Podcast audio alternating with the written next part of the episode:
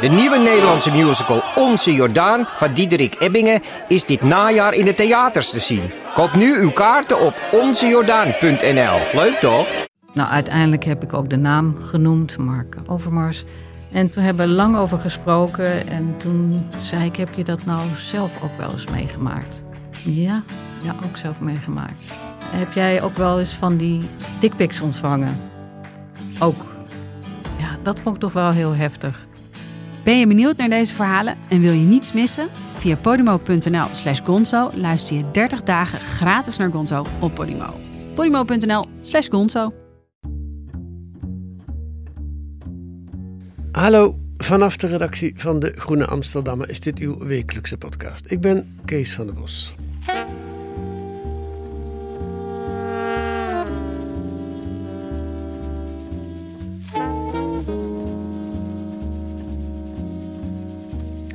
Bij de eerste Groene in het nieuwe jaar hoort, zoals gebruikelijk, een gesprek met de hoofdredacteur, Xandra Schutte. Hoe heeft De Groene het afgelopen jaar gedaan? Hoe gaat het blad berichten over het kabinet Wilders I? En welke woorden gebruikte De Groene om de oorlog in Gaza te beschrijven? Dag Xandra, welkom in de podcast. Fijn hier te zijn, Kees. Eindelijk, nou niet op jouw kamer, maar in het echte podcastcelletje. Ja, echt in het hok. Goed, ik ga een aantal dingen met je bespreken. Er komen ook wat lezersbrieven voorbij, maar dat kom je allemaal vanzelf tegen. Ik wil beginnen met wat jij zei op je eindejaarsbijeenkomst van De Groene dit jaar. Het gaat slecht met de wereld, maar het gaat goed met De Groene.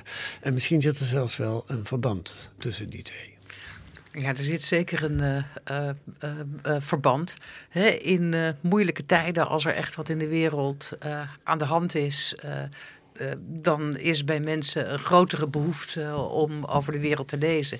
Aan de ene kant heb je natuurlijk mensen die zich van het nieuws afkeren. Daar is ook wel veel over geschreven in diverse media. Maar er is dus ook veel honger naar duiding en diepere verhalen en informatie. Ja. We hebben dat natuurlijk heel sterk meegemaakt tijdens de coronacrisis.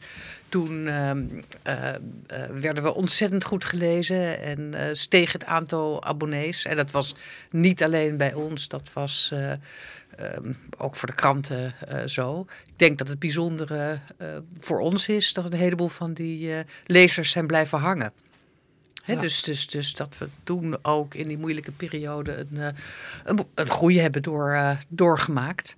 En je zag het nu weer. Hè? We hebben natuurlijk het conflict in Oekraïne dat nog speelt. De oorlog in Gaza. Ja, maar vooral na de uitkomst van de verkiezingen en de monsterwinst van Wilders... zagen wij ook dat 50 nieuwe proefabonnees per dag zich melden. Ja. En ik bedoel, nu gaat het... hoe dan ook, ik klop dit ook af, maar goed met ons. Hè. Lezers weten ons steeds meer te vinden. Maar dat is dan een snellere groei en heel spontaan. Ja. Hè. Dus mensen die zich zelf aanmelden. Ja, dus in donkere tijden hebben mensen behoefte aan informatie, ja. Een tegenwicht misschien. Nou, en ik denk wat in de coronacrisis zo was en nu ook met het eventueel heel rechtse, radicaal rechtse kabinet dat gaat komen, dat mensen ook... weten hoe belangrijk, of zich realiseren hoe belangrijk media zijn. Ja. He, en bij de coronacrisis was het zo dat, daar wordt natuurlijk nog steeds veel over gedacht en geschreven. De journalistiek zich wel erg makkelijk achter de overheid schaarde. En we weten hoe Wilders over journalisten denkt. Dat is allemaal tuig. He, dus je krijgt dan ook spontaan vanuit lezers, potentiële lezers, een tegenreactie. Ja. Wat ook heel bemoedigend is natuurlijk.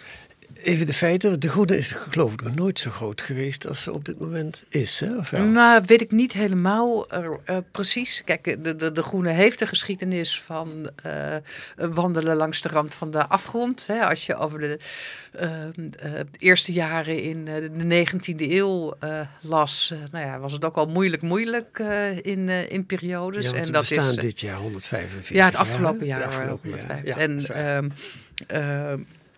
Dus heel veel moeilijke periodes dat het bijna niet bol te werken was. Dat was na de oorlog anders. Hè? Dat was een tijd waarin er helemaal leeshonger was. Omdat er geen vrije pers was natuurlijk gedurende de bezetting. Ja. En daarna alle media die goed waren, die kregen een enorme toestroom aan lezers. En De Groene is in de oorlog gestopt met verschijnen. Hè, dat was natuurlijk...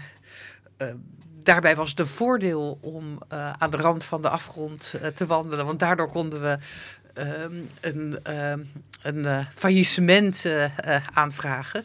Ik dacht van waarom is niet iedereen failliet gegaan toen? Dat leek me een hele simpele oplossing. Maar ik heb ook wel gelezen dat de Duitsers dat niet toestonden. Dus het moest echt wel financieel slecht met je gaan. Okay. Maar ik geloof dat wij nog net na de inval 1 of 2 nummers hebben gemaakt. Gestopt zijn met publiceren en na de oorlog weer begonnen. En toen net als Vrij Nederland de waarheid. Trouw. Hè? Dus de media die in de oorlog gesticht zijn. De verzetspers en de Groene deden het toen heel goed. Alleen heeft de Groene het op 2 manieren vrij snel bij een heleboel lezers verbruikt. Omdat we toen heel erg kritisch schreven over de politionele acties. Hè? De onafhankelijkheidsoorlog in Indonesië, daar waren we tegen. De Groene was voor een onafhankelijk Indonesië en... schreef al heel snel over de oorlogsmisdaden die daar gepleegd werden. En De Groene koos in de loop van de jaren 40, jaren 50 voor de zogenaamde derde weg. De Amerikanen werden als onze bevrijders gezien. En het was niet bon ton om anti-Amerikaans te zijn. En De Groene balanceerde tussen Rusland en Washington. Ja. Ja, wat ook wel het etiket heeft opgeleverd dat wij fellow travelers zouden zijn geweest. Ja. Ik denk dat het genuanceerder was dan dat. Ja. Maar die derde weg, dat was niet de weg voor de massa. En heel feitelijk, hoeveel abonnees heeft De Groene nu? We zitten nu op een betaalde oplage van 38.000. Daarvan zijn nog wel 10.000 proeven. Maar een substantieel aantal daarvan blijft. En het blijft groeien. Ja. En dat komt dus niet alleen door jou als hoofdredacteur... maar ook doordat de wereld zo afglijdt. En omdat we een hele goede uitgever hebben natuurlijk. Ja. En een hele goede redactie. Nou... Oké, nou is het, dus dat zijn goede berichten. Nou is De Groene wel een loodzwaar en onleesbaar blad. En nu citeer ik de Volkskrant van november. Voor de culturele en intellectuele elite. Dat was op zich een positief gestemd artikel, wat De Groene gooit. Maar en het is, laten we daar eens naar kijken. Dat was de reden voor meer dan een pagina in elk geval. Maar loodzwaar en onleesbaar, wat vond je daarvan? Het is maar vanuit welk perspectief je kijkt. Het leuke was dat op X, de opvolger van Twitter... meteen allemaal lezers van ons op dat Volkskrant-stuk reageerden... en zeiden loodzwaar, helemaal niet, onleesbaar. Het is juist heel goed geschreven. Dit zegt veel over de Volkskrant zelf. We doen ook heel erg ons best om het blad goed geschreven te laten zijn. Wij hebben niet één groene stijl. Hè? Dus we bieden ruimte aan journalisten, literaire schrijvers, academici... om hun eigen stijl te ontwikkelen als dat maar een verfijnde en mooie stijl is. Dus ik vind dat we daar veel aandacht aan geven. Ja. Maar we doen niet aan Jip en Janneke taal. Nee. Nee, dat is het andere. En Ja, kijk, wij zijn natuurlijk ook een medium dat er is voor mensen die al behoorlijk op de hoogte zijn en die dieper geïnformeerd willen worden. Dus dat maakt al dat wij wat dieper willen gaan en dat het daardoor soms ook wat gecompliceerder wordt. En natuurlijk hebben we de ambitie om dat zo helder mogelijk te doen en ook zo dat mensen dat kunnen volgen. Ja. Maar het is geen blad voor iedereen. Nee, en nou komt De Groene misschien ook van ver, in die zin in de jaren 70 en misschien ook nog wel de jaren 80. Een van de redacteuren noemde het met koud water aangemaakte Brinta, die geserveerd werd. Toen klopte die kwalificatie misschien veel beter, loodzwaar. Ja, en betonproza, betonvlechtersproza. Ja, maar laat het gezegd zijn, voor nu zijn het heel leesbare, soms wel gecompliceerde verhalen, maar heel leesbare artikelen die erin staan. We doen ons best daarvoor. Ja. En ik denk dat wij meer dan welk blad ook investeren in redactionele begeleiding. Dat komt natuurlijk ook omdat wij in vergelijking tot een krant minder produceren. We hebben natuurlijk ook een kleinere redactie. Maar juist omdat je voor het weekblad ook heel goed moet kiezen wat je publiceert en we maanden soms aan stukken werken, proberen we wel echt de ruimte in te bouwen om die stukken zo optimaal mogelijk te maken. Dus we vragen heel vaak schrijvers nog een tweede of een derde ronde te doen en hun stuk te verbeteren. En dat is zowel inhoudelijk, bij vragen die we hebben, dingen die nog niet uitgezocht zijn, dingen die niet helder zijn, maar ook hoe verhalen verteld worden. Ja. Ja. En dat doen we niet alleen bij jonge journalisten. Dus dat doen we natuurlijk ook heel graag jonge journalisten begeleiden. Maar dat doen we ook bij journalisten van naam en faam. Ja. Nog meer goed nieuws. Straks komen er wat kritische vragen, hoor. Maar wat ik ook las, de groep van lezers jonger dan 30 is even groot als de groep van lezers boven de 50. Ja, dat is al een hele tijd zo. En ik denk dat te maken heeft met het probleem van De Groene is de leeslast. Ik bedoel, we bieden de lezer veel, maar je kan elk nummer, daar kan je uren mee zoet zijn. Ja. En dat betekent dat de mensen die zich in de piekdrukte van hun leven bevinden, en kinderen en ouders die zorg nodig hebben, dat horen we ook, dat die te weinig tijd hebben. Dus het is ook wel grappig, want we hebben dus veel proefabonnees en we hebben daar kwalitatief onderzoek ook onder gedaan. En de uitkomst is, dat is voor ons natuurlijk ook heel leuk, dat mensen het blad eigenlijk beter vinden dan ze van tevoren dachten.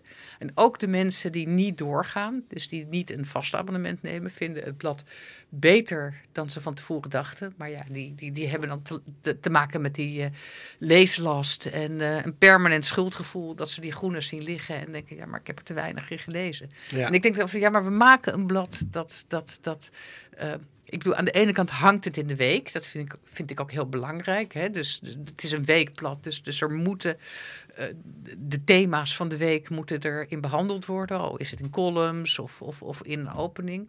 Maar voor het allergrootste deel schrijven we over wat we de structurele actualiteit noemen. De grote thema's van deze tijd. Dus mensen kunnen heel goed groenes bewaren en dan 2 maanden later lezen. Ja. Nu wil ik je op de volgende vraag om een kort antwoord vragen, want daar kun je volgens mij de rest van de podcast mee vullen. Maar hoe kan het nou dat een blad als Vrij Nederland, wat vroeger 5 keer zo groot was als De Groene, of misschien nog wel groter, helemaal verdwenen is en De Groene nu ver groter is dan Vrij Nederland? Ja, daar kan ik inderdaad veel over zeggen. Je bent ook hoofdredacteur van Vrij Nederland geweest in de grijs verleden. Ja. Nou ja, als hoofdredacteur van Vrij Nederland vond ik het ook veel moeilijker om een positie in het medialandschap te vinden dan De Groene. Oh ja? Omdat De Groene was toen heel klein en was zeg maar het intellectuelere broertje van Vrij Nederland. En door dat intellectuele onderscheidde het zich. Juist als je geen groot lezerspubliek hebt, kan je een stuk dieper gaan. Hè? Ja. Wat ik al zei, je maakt niet een blad voor iedereen. En dat is niet omdat wij lezers willen uitsluiten, maar omdat je voor ons echt even moet gaan zitten. Nou ja, dat had Vrij Nederland een stuk minder. Toen ik daar werkte was de oplage 80.000. En eigenlijk was de opdracht dat zo te houden of het nog een beetje te laten groeien. Want het maakte het blad ook al veel verlies. En als je, hoe breder je richt, hoe moeilijker het is om specifiek te zijn. De Groene, ja. Toen ik bij De Groene kwam werken, ging het echt historisch slecht met De Groene. We hadden een betaalde oplage van tussen de 10.000 en 11.000. Nou ja, dus we zijn nu bijna 4 keer zo groot. En er lagen hele zorgelijke stukken over de toekomst van De Groene. Het was toen ook... ik begon in 2008. Het was een tijd dat het met alle media slechter ging. Ook met kranten. En in die stukken stond van... als een krant als NRC Handelsblad, zoals het toen nog heette, het moeilijk heeft... Hoe moet het dan zijn voor een niche-speler als De Groene? En ik ben dat eigenlijk gaan omdraaien. Ik dacht van, het is juist een heel groot voordeel dat wij in die niche zitten. Dat maakt dat we specifiek zijn. Wij hoeven ook niet... we doen ook heel veel niet. Hè? Dus we doen niet aan sport, niet aan koken, niet aan lifestyle. Hè? Dus wij schrijven over politiek, over maatschappelijke thema's. En dat kan dan ook sport zijn, maar dan heel erg vanuit de maatschappelijke invalshoek. Ja. En kunst en boeken. Ja, dat is heel belangrijk. Dus we hebben een veel... minder brede scope dan de kranten. Ja. En dat is het tweede antwoord waarom een blad als Vrij Nederland het moeilijk heeft. Vrij Nederland was natuurlijk het toonaangevende blad in de jaren 70. Ze hadden de beste journalisten. Ze hebben ontzettend veel... genres in Nederland geïntroduceerd. Van het grote Human Interest interview met Bibab en Jascha Moenck, die dat ook deed. De grote politieke reconstructie. De grote reportages van Gerard van Westerlo. Ja. En dat kleurenkatern. Ja. Dus eigenlijk journalistieke sociologie. Onderzoeksverhalen. En al die genres zijn geïncorporeerd door de dagbladen. Vaak zijn de journalisten overgenomen. En Vrij Nederland heeft daar nooit een antwoord op gevonden. Ja. Het is gewoon overgenomen. En in de kranten gebeurt het heel erg goed. Dat is bijvoorbeeld een van de redenen waarom wij geen of heel weinig interviews doen. Ja. Er staan zo ontzettend veel interviews in kranten. Wij werpen ons liever op het genre van het profiel. Want dan doe je iets anders. En dat is natuurlijk echt iets waar je je toe moet verhouden. En het is ook niet voor niets dat Elsevier zich staande houdt. En wij, doordat we specifieker zijn. En Elsevier, doordat ze ideologisch afwijken van de grote kwaliteitskranten. Als je rechts medium wil lezen, dan kom je bij de Telegraaf terecht. Nou ja, dat is dan heel populistisch. Of het AD. En dat is dan dat is ook niet zo rechts als de Telegraaf. Maar dat is echt... veel meer mid-brow. En Elsevier heeft wat dat betreft de ruimte voor zich alleen. En De Groene ook. Het is ook grappig dat toen ik, voordat ik hoofdredacteur werd van De Groene... werd ik ook geïnterviewd en werd mij gevraagd... welke bladen gaat het overleven? Dus ik naar Elsevier en De Groene. Ja. En om deze reden dus. Ja. En nu nog groter worden dan Elsevier. Maar ja, daarvoor zijn de donkere tijden misschien weer minder geschikt. In de zin van rechts of conservatief Nederland is duidelijk sterk. Groter dan links Nederland. Ja, maar dat is ook wel heel erg lastig. Hè? Want je ziet ook dat zelfs de Telegraaf begint daar een beetje mee. Maar ook Elsevier. Dat ze zich toch niet comfortabel voelen bij een kabinet Wilders. En daartegen schrijven. Dus of zij daarmee die stemmers bedienen. En bovendien, dit klinkt een beetje arrogant. Maar daar zitten misschien ook niet in de eerste plaats lezers. Je bedoelt kapitaalkrachtig? Of niet kapitaalkrachtig, maar lezers echt letterlijk in de zin echt lezers. Die ook nog die lange stukken lezen, die extra willen lezen. Ja. Oké. Een ander verwijt aan De Groene is dat het mensen vaak een beetje depressief stemt. In de zin van, en nu zijn het ook donkere tijden. Hè? Trump in de Verenigde Staten, komt misschien weer Milei in Argentinië. Wilders bij ons. Ik bedoel, het zijn ook tijden om depressief te worden voor een links-liberaal persoon. Hoe ga je dat tackelen? Dat we niet allemaal nog depressiever worden van de groeners die dat komend jaar gaan uitkomen. Je kan zeggen, en dat doen we ook, door ook te zoeken naar hoopvolle ontwikkelingen.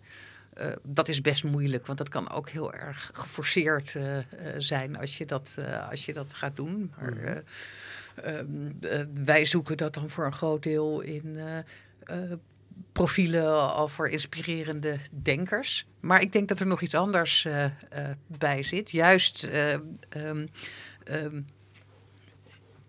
of laat ik het anders zeggen.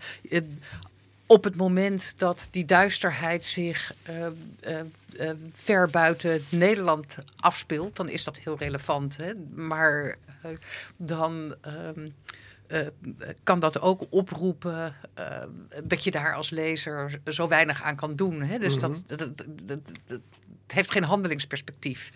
Een heel mooi boekje wat ik ooit gelezen heb is van de Duitse filosoof Rüdiger Safranski. Dat heet in het Nederlands Hoeveel globalisering verdraagt de mens? Het is natuurlijk ook echt iets voor de moderne tijd, dat je over de hele wereld kan lezen en wat er allemaal misgaat. En het probleem is, zoals hij dat beschrijft, je zit in je kamer, je leest de krant, je kijkt naar de televisie en je wordt gebombardeerd met vreselijke beelden en somber nieuws. Ja. Als het in Nederland aan de hand is, dan is dat toch anders, want dan heb je wel handelingsperspectief. Ik bedoel, waar wij ook het komende jaar veel over gaan schrijven, of in ieder geval wat we nauwlettend in het oog zouden gaan houden. Als onze rechtsstaat echt afbrokkelt, als de nieuwe regering, als er een kabinet Wilders I komt, gaat morrelen aan onze democratische verworvenheden. Nou ja, dat is iets om heel scherp over te schrijven. Ja. Maar dan kan je als lezer kan dat ook maken dat je iets wil doen. Dat je lid wordt van een politieke partij. Dat je je aansluit bij NGO's. Dat je gaat demonstreren, wat dan ook. Dan is dat handelingsperspectief er wel, denk ik. Ja. He, dus daar maak ik me dan minder zorgen over die somberheid over van de hele wereld die we op onze rug torsen. En ik herinner me vorig jaar, nee, dat was het jaar daarvoor, want we zitten nu alweer na nieuwjaar, dat er zelfs een speciaal groene nummer was, waar we toen in het Pakhuis de Zwijger ook een avond over georganiseerd hebben, met allerlei die positieve ontwikkelingen in de zin van ook echte positieve ontwikkelingen. Ja. Ik herinner me bouwen met hout, wat opkwam. Zon- en windenergie die veel sneller groeien dan ooit iemand gedacht had. En dat soort zaken. Nou ja, dat zijn ook dingen waar we naar kijken. Hè. Dus onze redacteur Jaap Tielbeek werkt nu aan een verhaal of de energietransitie wel gestopt kan worden door de eventueel Wilders I. Want je kan het wel hebben over alle klimaatgekkies en de klimaat waanzin. Ja. Ja, maar je ziet nu natuurlijk toch ook al dat niet alleen een heleboel burgers, maar ook het bedrijfsleven om consistent beleid vraagt. En zelfs de Telegraaf begint daar in zich te keren. Want die kan wel heel hard en sentimenteel schrijven over ze willen onze gehaktbal van ons afpakken. Maar hun lezers hebben ook zonnepanelen op het dak. Ja. Wilders komen we nog op terug. Ik ga even naar iets anders. Een thema van de afgelopen maanden was natuurlijk, of is natuurlijk, de oorlog in Gaza en Israël. Welke woorden gebruik je ervoor? Mij valt op, om iets te noemen, dat ook zelfs in De Groene. In Israël zijn burgers vermoord en in Gazastrook worden mensen gedood. Ja. Het is allebei waar natuurlijk, maar er zijn net weer iets andere kleuring van woorden. Is dat iets waar jullie speciaal op letten? Van welke woorden? Want daar heb je natuurlijk ook nog terrorisme. Noem je iets terrorisme of noem je iets verzet? Ja. Noem je iets oorlog, noem je iets bezetting? Nou, noem maar op. Als ergens woorden beladen zijn, is het wel in het Israëlisch-Palestijnse conflict. Hoe speelt dat bij jullie? Wij zijn er meer verdacht op als er echt heel verkeerde woorden worden gebruikt. Maar eigenlijk in heel veel laten we onze schrijvers vrij. Hè? Wat ik al in het begin zei is dat wij hebben niet één specifieke redactietoon of stijl behalve. Hè? Dus dat die verfijnd moet zijn en nadenkend en eventueel genuanceerd. Dus we laten dat voor een deel. Dat is ook als we over kolonialisme schrijven of over andere gevoelige thema's. Dan hebben we niet een lijstje met termen liggen bij de eindredactie die niet gebruikt mogen worden. Mm-hmm. Er zijn wel woorden. Er zijn maar een paar uitzonderingen om. Het N-woord, dat eventueel als dat in een citaat staat, maar een historisch citaat bijvoorbeeld. Maar dan moet dat citaat ook wel heel relevant zijn om dat te gebruiken. Het moet niet verlekkerend zijn. Voor neger. Ja. Ja, zie je, dat durf ik al helemaal niet te zeggen. Nee, maar dat zijn een aantal woorden waarvan we denken dat is ook echt niet nodig. Nou ja, dat gaat misschien ook voor nodeloos heel erg vloeken of schelden. Ik vind het ook wel interessant als auteurs daar zelf over nadenken en wij niet dat opleggen. Ja. Wat mij opviel, wat volgens mij ook wel wat opspraak of wat discussie veroorzaakt heeft, was in november een essay van Jascha Moenck. Spreekt dat goed uit? Ja, volgens mij wel. Een Duits-Amerikaanse hoogleraar politieke wetenschappen, die over, de titel was Een feestelijke dag. En dat sloeg dan op de terreurdaden van Hamas. Kijk, daar heb ik zelf ook al zo'n woord. Op 7 oktober, hè, de verschrikkelijke moorden die daar gepleegd zijn. En die werd in sommige kringen als een feestelijke dag gevierd. En hij beschuldigt links ervan, niet alleen radicaal links, maar nogal veel links, dat ze geen genoeg gevoel hadden voor wat daar op 7 oktober in Israël is gebeurd. Dat essay eindigt met een heel humanistisch standpunt, een heel humanistische oproep. Maar het bekritiseert heel links, terwijl de voorbeelden die hij daarvan noemt vrij beperkt zijn. Hij heeft een paar open brieven die er genoemd zijn. En ik heb in London Review of Books en in Artforum. Ik heb daarnaar gekeken en het is dan ook weer niet zo dat hele erg eenzijdige open brieven zijn. Vooral die in London Review of Books, die veroordeelden alle geweld op tegen burgers. Dat was een vrij opvallend essay, vond ik. Vind jij dat ook? Ja, dat vond ik ook. En we hebben de redactie daar ook wel over gepraat. Ik bedoel, na publicatie kwamen er ook redacteuren die zeiden van ja, hij overdrijft sommige voorbeelden, Moenck. Mm-hmm. Die brief in de London Review of Books is genuanceerder dan hoe hij het aanhaalt. Ja. Tegelijkertijd vind ik het heel belangrijk voor de positie die De Groene inneemt in het intellectuele debat, dat wij kritisch zijn verschillende kanten op. En dit stuk, ik vond dat eigenlijk ook wel heel mooi. Het essay van Moenck stond in het nummer dat verscheen vlak na de verkiezingsuitslag.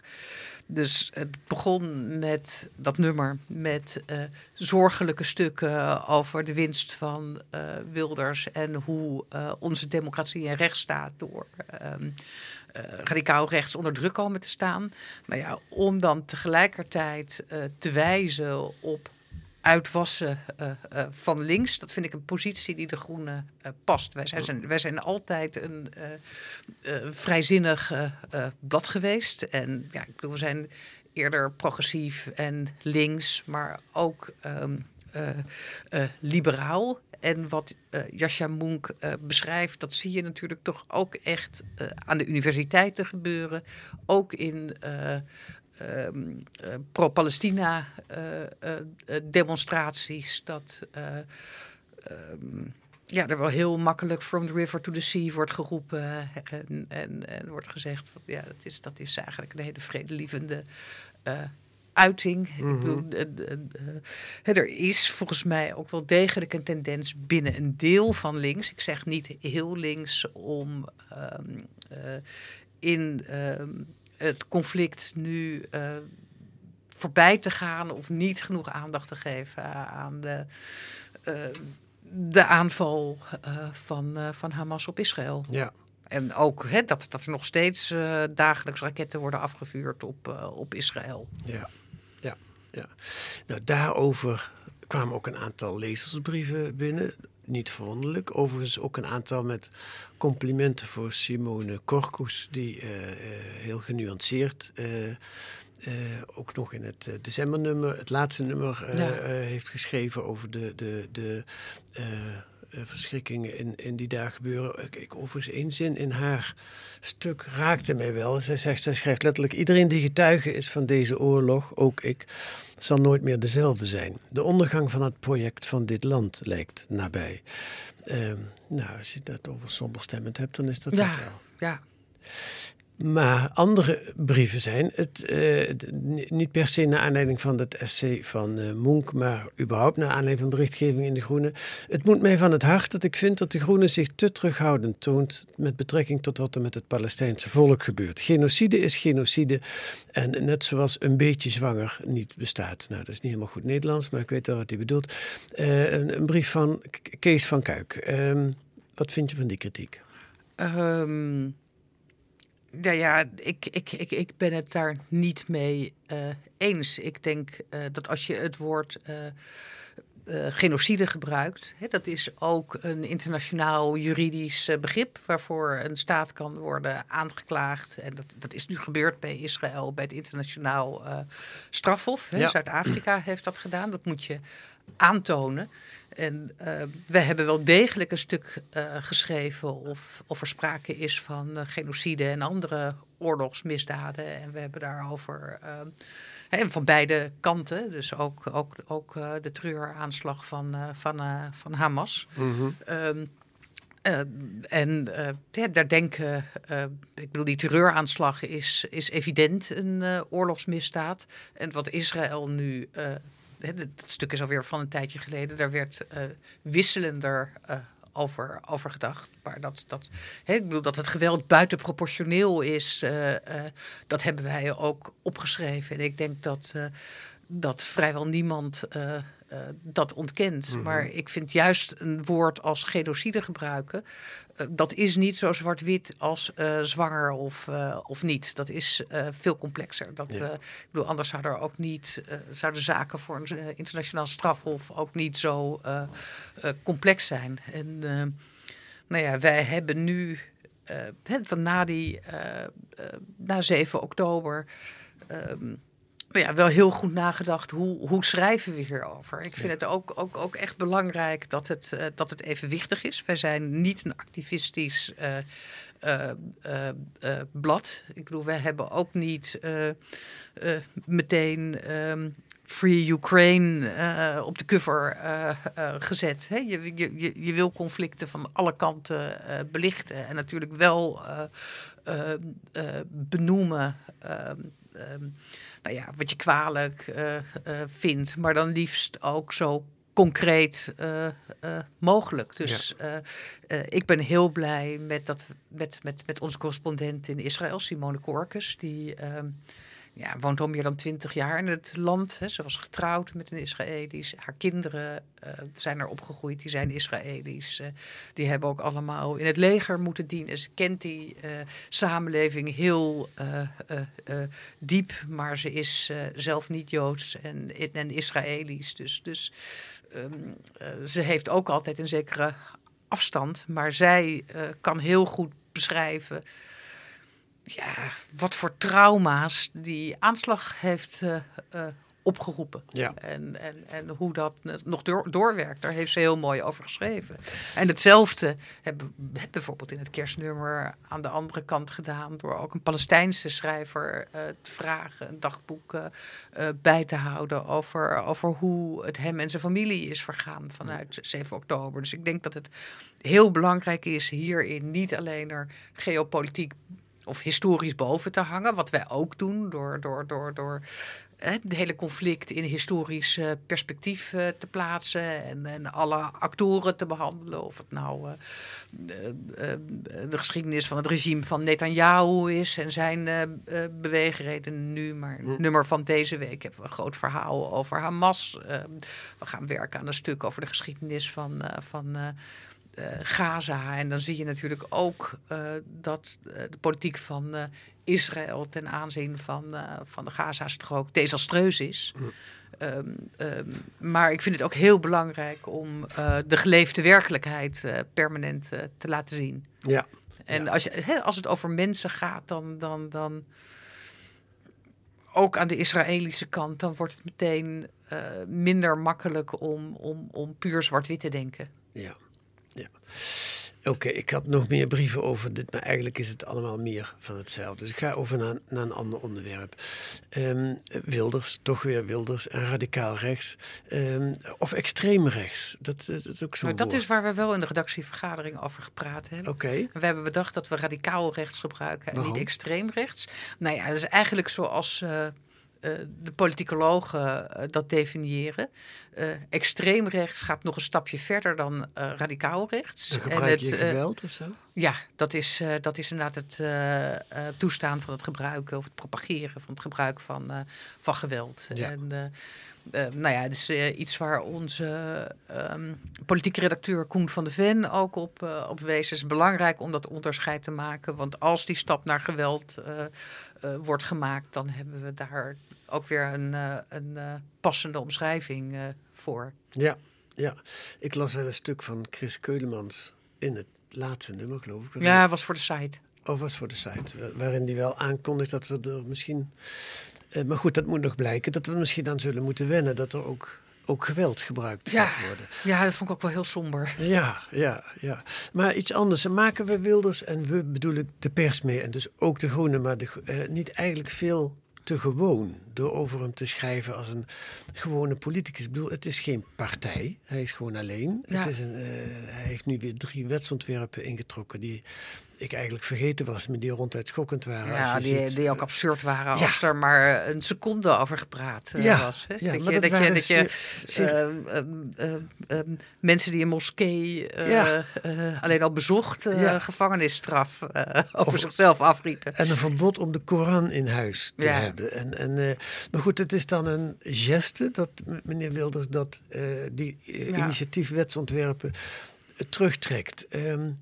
Hoe moet je daar nou mee omgaan? Ben je niet gauw te snel geneigd om dit als een gewone politicus te behandelen?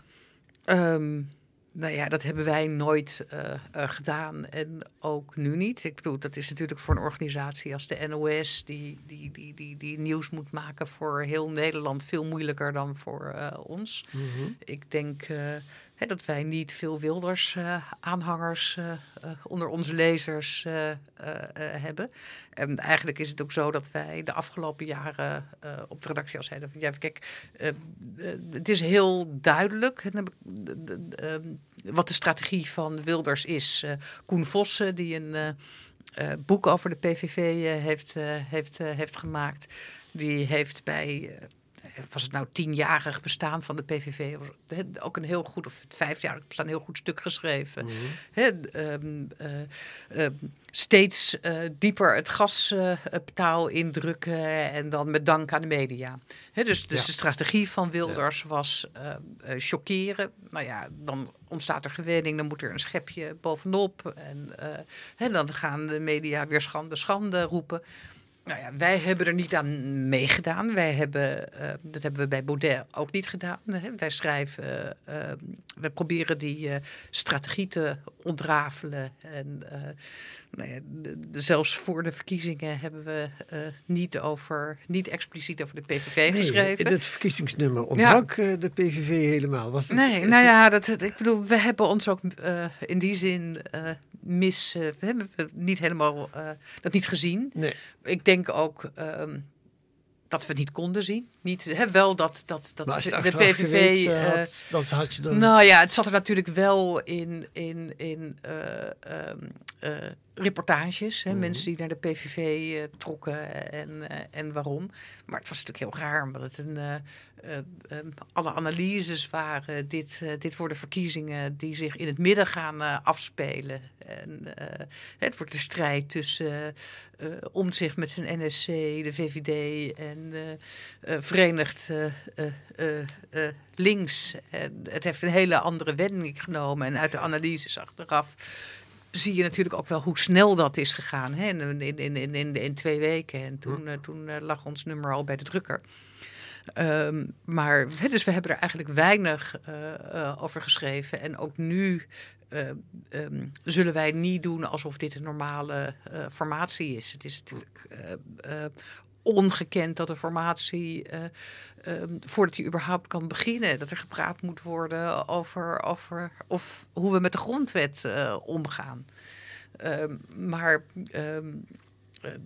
Op het moment dat je het als niet normaal wil beschrijven, is het wel heel belangrijk hoe je het dan vervolgens doet. Ik denk dat we dat ook hebben kunnen zien in Amerika, hoe media over Trump schreven. Hè? De Washington Post, die kwam Democracy Dies in Darkness. En al het fact-checken. Het heeft niet veel geholpen. Nee, ja, per dag heeft hij, geloof ik... de meeste leugens. Ja. Leugens ja. Maar wat moet je dan? Wat moet je dan? Ik denk... dus wat er in Amerika, denk ik, niet goed ging. En dat heeft natuurlijk ook met die hele grote schok te maken. En in die zin hebben wij natuurlijk al sinds de Fortuynrevolutie met populistisch en radicaal rechts te maken, is dat je steeds in de overdrive gaat. Hè? Dus je moet oppassen met hysterie. Of ik las ergens van een Amerikaanse commentator het mooie woord tyrannofobie.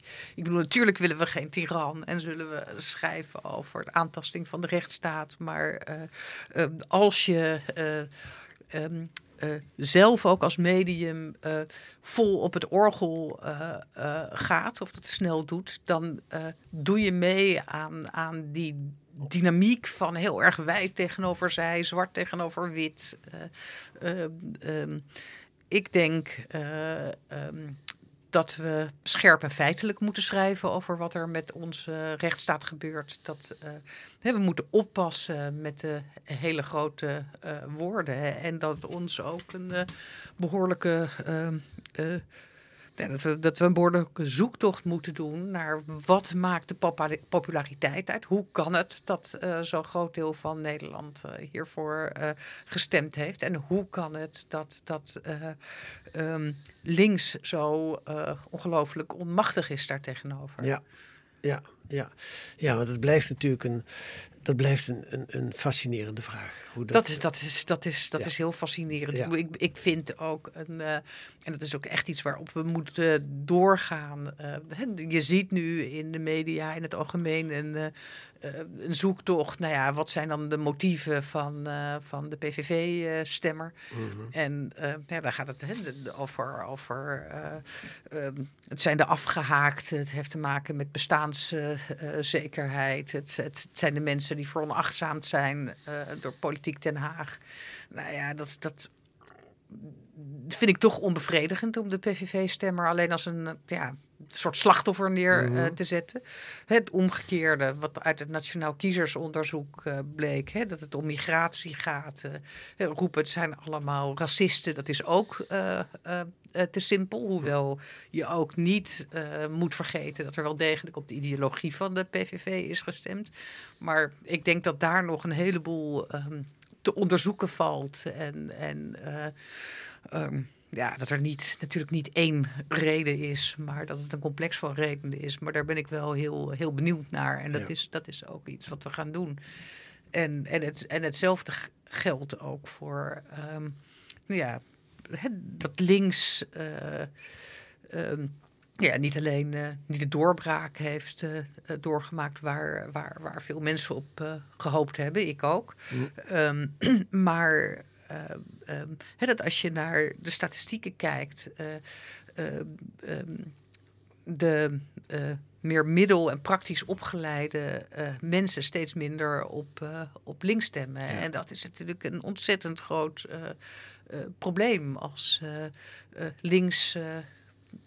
ik bedoel, parallel komt te staan met, of synoniem wordt van hoogopgeleid of intellectueel, grote stad. Wordt natuurlijk voor politieke partijen die wat anders willen een enorme uitdaging om bruggen over die kloven te slaan. Nou ja, dat is voor ons ook heel interessant. Maar ik hou ook niet van de pathetiek die er meteen na de verkiezingen was. We moeten bij elkaar komen en elkaar vasthouden. Dat levert nog interessante artikelen op. En bijvoorbeeld wat je al noemt, dat lijkt me ook wel waar. In hoeverre kan Wilders spreekt dan wel over klimaatgekkies. Maar dan gaat Jaap Tielbeek onderzoeken. In hoeverre is het mogelijk om dat beleid nog zo op te gooien? In hoeverre is dat al zo ingezet? En zijn daar zoveel partijen bij betrokken, en ook particulieren, dat helemaal niet meer gaat om dat anders te doen? Maar goed, dat zijn allemaal dingen die we gaan volgen. En ik wil ook heel graag, en daar hebben we ook plannen voor, analyseren hoe het kan dat links zoveel haat oproept. Is dat voor een heel groot deel slimme propaganda? En is het gewoon ook lekker om de scheldwoorden over te nemen? Waar heeft links het zelf in de hand gewerkt? Allemaal heel interessant om ook met data te onderzoeken. Ook lang het land in te gaan. Dat hebben we natuurlijk van tevoren gedaan met een special van Ron Meijer, waar Ron Meijer gasthoofdredacteur van was. Allemaal gebieden waar we niet elke week zijn. En ik denk dat we dat nu ook veel moeten doen. Ja, waar het begrip klasse weer eens regelmatig viel. Oké, Xandra, tot slot. Je praat er eigenlijk al naartoe. We zitten in een tijd van enorme polarisering. Sigrid Kaag is nu weer geclasseerd dat zij 35.000 keer uitgescholden is voor heks op sociale media. Ja. Nou, daar hebben wij natuurlijk ook als eerste groot onderzoek naar gedaan. Je haat die vrouwelijke, met name vrouwelijke politici van links over zich heen krijgen. Ja, ook een dataonderzoek. Kan De Groene nog meer doen? Ik bedoel, die polarisering is een feit. Is een ontwikkeling die gaande is. Die zal ook nog wel even doorgaan. Sociale media hebben daar waarschijnlijk ook een grote rol in. Wat heeft De Groene daarin voor mogelijkheden en voor verantwoordelijkheid ook? Verschillende dingen. Ik bedoel, wij hebben... en dat hoort ook bij onze vrijzinnige achtergrond. Wij gaan echt niet alleen... hard schrijven tegen radicaal rechts en zeg maar onze lezers een comfortabel gevoel geven over die slechte vijand. Ik denk dat het heel erg belangrijk is en dat is ook iets wat bij ons past, dat we aan zelfonderzoek doen, in de spiegel kijken en nou ja, denken. Ja, daar zijn wij als... dat zijn helemaal niet al onze lezers hoor, maar zijn theoretisch opgeleid en niet zelf genoegzaam. Wat kunnen wij in ieder geval doen om die kloof te overbruggen? Ja. Dus dat is één ding. En het tweede is juist ook het vizier richten op... zeg maar de groep die, of je ze nou afgehaakte noemt, ja, dat vind ik ook een lastig woord, maar in ieder geval de mensen, de onmisbare, maar de niet-stemmers, de mensen die op Wilders hebben gestemd, hun motieven proberen te begrijpen en ze niet wegzetten. Ik bedoel, ik vond dat in de coronatijd ook heel erg belangrijk en daar, dat was dus wel echt een woord waarbij ik zei tegen de eindredactie, let erop, ga niet mensen wegzetten als wappie. Probeer motieven serieus te nemen. En het is natuurlijk bon ton, vooral onder columnisten en zo, om het over dom rechts te hebben. Ik denk dat dat niet helpt. Om die kloof te overbruggen. Ja, tot zover de eigen verantwoordelijkheid. Ja. Let op je woorden. Let op je woorden. Probeer over... in reportages met respect over mensen te schrijven. Motieven serieus te nemen en te begrijpen. En kijk kritisch naar jezelf. Ja. Nou, dat lijken mij mooie laatste woorden voor dit gesprek. En laten we dan even, normaal kondig ik dan aan wat er in het volgende nummer staat, maar laat ik dat nu samen met jou doen. Want het volgende nummer heeft weer een gasthoofdredacteur. Dat heeft nog te maken met dat 145-jarig bestaan. Is dit de laatste keer dat er een gasthoofdredacteur is? Dit is de laatste. Nou ja, ik zal niet zeggen de laatste keer, maar we gaan het voorlopig niet doen, want het hoorde heel erg bij ons lustrum. En we hadden bedacht, we gaan 3 gasthoofdredacteuren vragen die ieder een ander domein van De Groene vertegenwoordigen. Dus meer intellectueel nummer met Marleen Stikker. Dat ging over intelligentie en artificiële intelligentie. Ja. Waarbij we, om het even plat te zeggen, met onze poten in de modder moesten staan en het land ingestuurd werden. En dat heeft Ron Meijer gedaan. Dat was het nummer over klassen. En van oudsher is kunst heel belangrijk in De Groene. En de laatste gasthoofdredacteur is Marlene Dumas. Ja. En die heeft voor ons... dat is een kunstenaar die... met ongelooflijk veel beelden in haar hoofd rondloopt. Overal in haar studio uitgescheurde, uitgeknipte beelden heeft liggen. We mogen het van haar niet een archief noemen, want dat wekt een veel geordender indruk dan de werkelijkheid is. Maar zij heeft 13 beelden voor ons gekozen. En daar hebben we in samenspraak met haar 13 schrijvers voor gevraagd om daar... om die te duiden.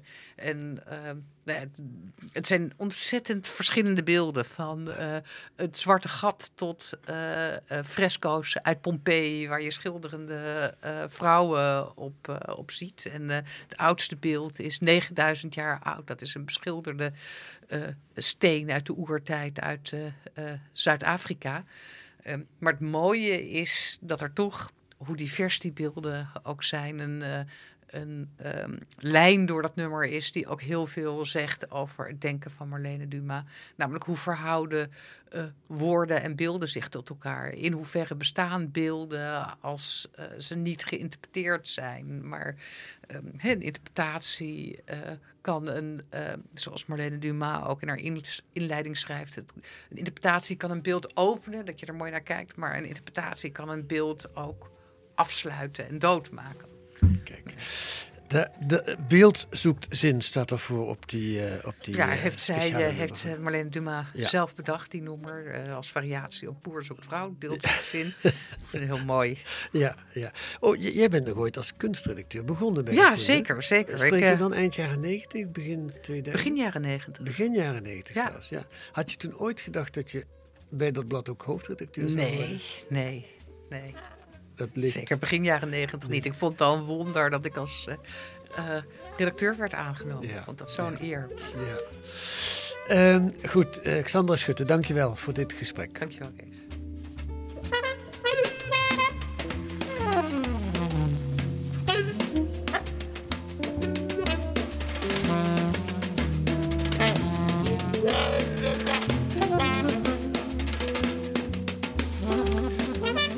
De Groene van volgende week, die heeft Xandra net al over verteld. Ik lees nog een citaat voor van Marlene Dumas.